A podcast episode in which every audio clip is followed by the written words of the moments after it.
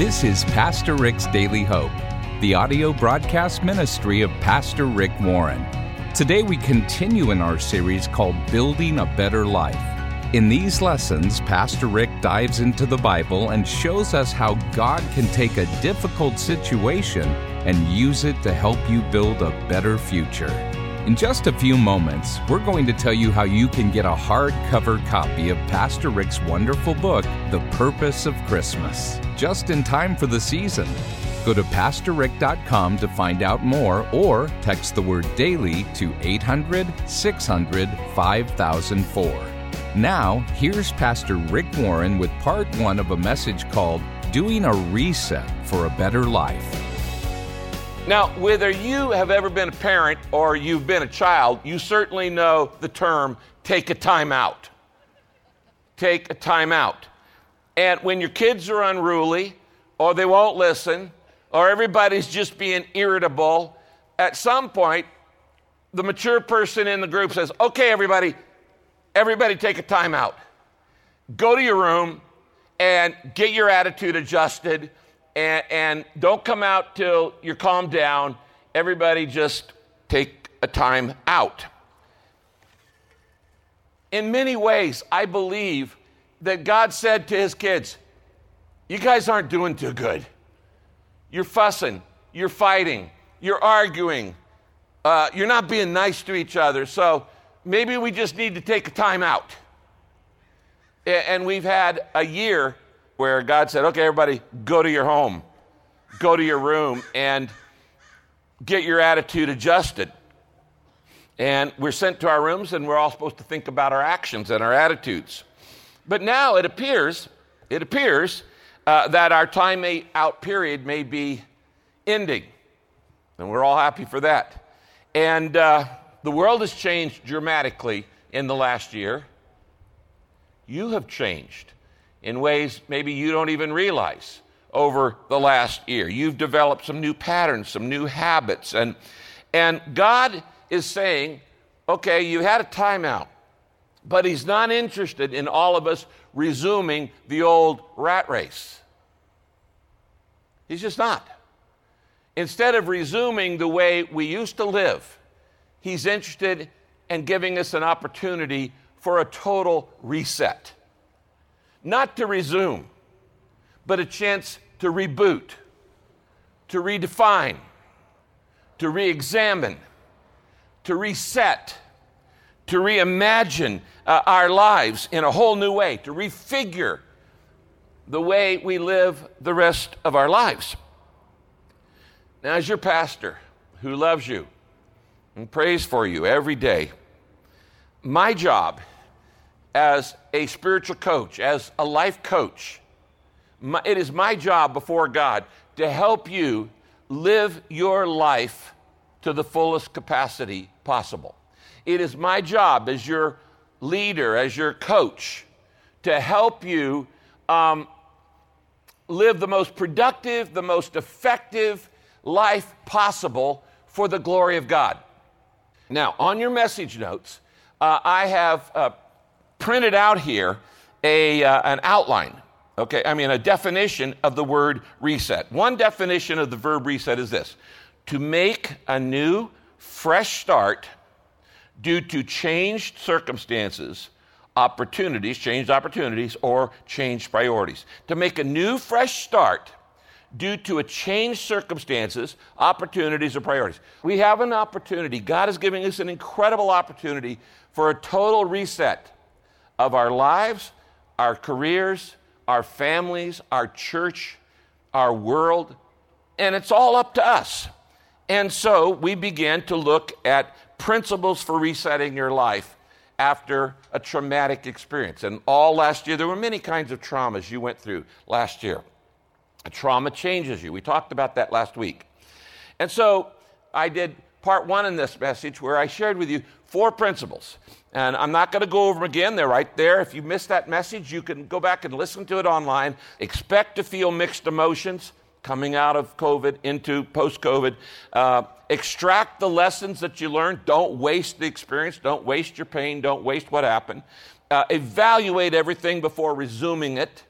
Don't just automatically go back and restart and refill your schedule with a bunch of junk. Evaluate everything before resuming it and then engage slowly. Don't be in a hurry. Now, go back and listen to the details of that in, in part one if you missed that. Today, what I want to do uh, is give you four more principles. Okay, here's number one from the scriptures eliminate the non essentials. Really important in your life. In the days ahead, as you begin to re enter the world, you need to re uh, evaluate and then eliminate the non essentials in my life. Now, for the past two weeks, I've said this both weeks, and I'm going to say it again. I want to remind you of a physical and emotional fact, whether you want to admit it or not, and it is this none of you, none of you have the same level of energy you did a year ago. Not one of you. You say, How do you know that, Rick? Because I know how trauma works. Trauma drains you. And your battery has been being drained every single day by all of the changes, all of the restrictions, all of the different things that have happened. There have been all kinds of new stresses in your life in the past year. And every day it's a little trickle drain, trickle drain, trickle drain. And you don't have the same energy, physical or emotional, that you did a year ago. That's not to say you won't get it back. I'm just saying you don't have it right now. Now, if that's true, and it is, then it means that using what energy you do have, I better be smart about it. Does that make sense? That since I don't have as much energy as I used to have, I better use what I've got, whatever I've got, wisely.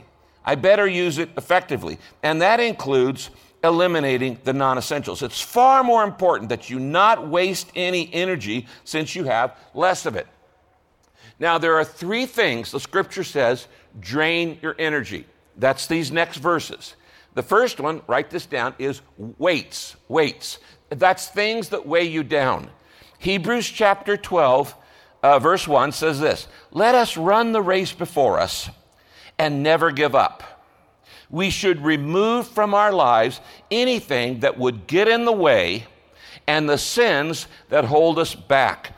And in CEV version, same verse says, we must throw off every weight that slows us down, especially those sins that just won't let go. If you have an habitual area of sin, anger, impatience, fear, jealousy, resentment, gossip, lust. I, I, you know, I could make the list two, three hundred words deep. He said, that's something you do want to let go of. Those weights, and he says, those sins. He said, the things that hold you, every sin in my life holds me down. I remember one time I did a wedding for a couple in our church, and a couple years later, uh, it was a second wedding for both. A couple years later, we had them, they had us for dinner, and uh, the woman said to me, You know, Rick, as I was walking down that, that uh, aisle in that wedding, I didn't realize that I was still carrying a bag of garbage from my previous relationship. Hello? I, I, I, imagine that's true of almost everybody. That in any new relationship, any new job, you're carrying a garbage bag of stuff from previous. That's the kind of stuff you want to eliminate. The first thing is eliminate the sins that weigh us down. Second thing I need to let go of, eliminate, are non essentials. And that's the next verse. 1 Corinthians 6:12. I let go of the sins that weigh me down. I let go of non-essentials. Everything is permissible, 1 Corinthians 6:12 says, but not everything is beneficial. Everything is permissible for me, but I won't be mastered by anything. Point here, I said this last week, some things are not necessarily wrong, they're just not necessary. The third thing that needs to go out of my life is my old attitudes. Old attitudes, and that's the next Ephesians chapter 4, verses 22 to 24. Get rid of your old self. Well, that's pretty clear. Get rid of your old self, which made you live like you used to live the old destructive patterns that were rooted in deceitful desires. Now, whoa, that's a mouthful. What is he saying there? The old destructive patterns rooted in deceitful desires. Every self defeating behavior in your life is based on a lie. Every self defeating behavior in your life is based on a lie. You do it because you think it's going to be helpful. I think I know what will make me happy more than God. I think that I know what will work. I think, and I listen to a lie and my deceptive desires, everything, when anytime I am having a bad attitude or anytime I'm tempted to sin, I need to stop and go, what lie am I believing right now? About me, about life, about God? Because it's all, Satan is the father of lies. And that's why the truth sets you free. And so he says, get rid of your old self with make sure you live the old way. Instead, he says, let your heart and mind be made completely new. Put on your new self. There's another word for that reset. When we talk, when I use the word reset, that's just a modern term for put on your new self. Reset, which is created to be like God and shows itself in the true life. That's the better life that is right and is good. So I need to eliminate non essentials in my life. Number two, now the next principle of resetting my life is the complementary action, and it is this excel at what really matters. Eliminate what's not essential and excel on what is essential. Excel on what really matters most. Excel on what is right and true.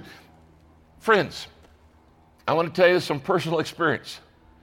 You don't have to be good at everything to make it in life. Uh, there are thousands of things I'm terrible at. Just thousands of things that I'm not good at. You don't have to be good at everything. You don't have to, you don't need to be good at everything. God doesn't expect you to be good at everything. But to live the better life, this upgraded life, not the good life, but the better life, to live the better life, you just need to be good at what's most important. And if you're good at what's most important, it doesn't matter if you're terrible at everything else.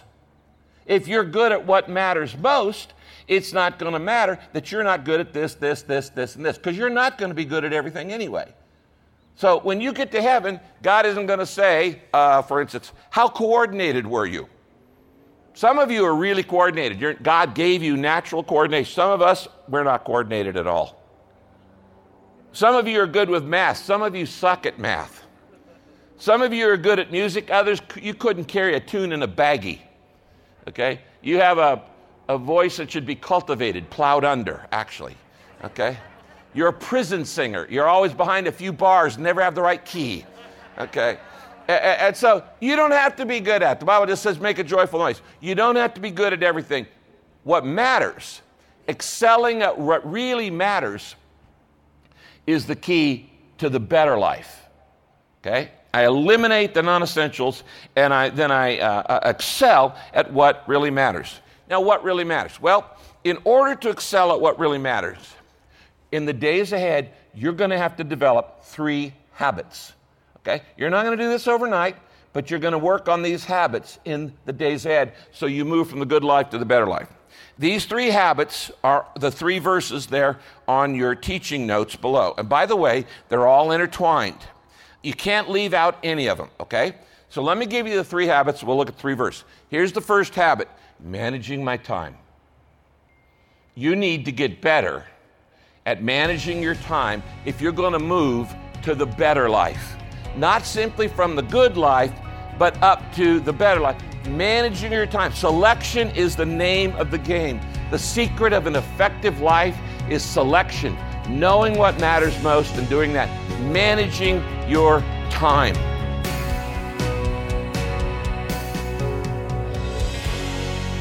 This is Pastor Rick's Daily Hope. If you missed any part of this message, or if you'd like to find out more about Pastor Rick Warren and this ministry, just visit PastorRick.com, where you can listen online anytime. That's Pastor Rick with two R's in the middle, dot com. And be sure to sign up for Rick's free daily email devotional while you're there.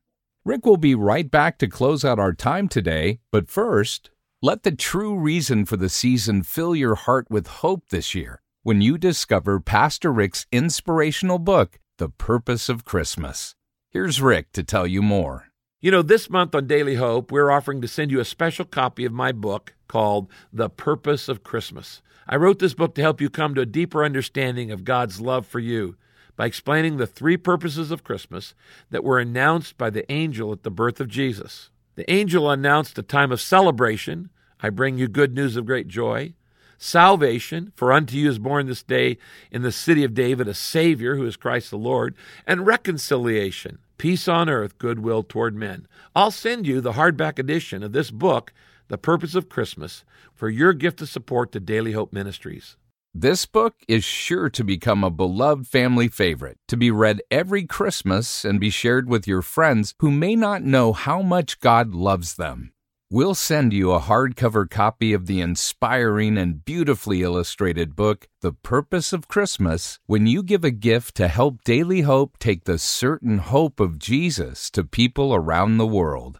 Go to PastorRick.com right now to get your copy of this great resource. That's PastorRick.com or just text the word daily to 800 600 5004. That's the word daily to 800 600 5004. And thanks so very much for your support. Be sure to join us next time as we look into God's Word for our daily hope. This program is sponsored by Pastor Rick's Daily Hope and your generous financial support.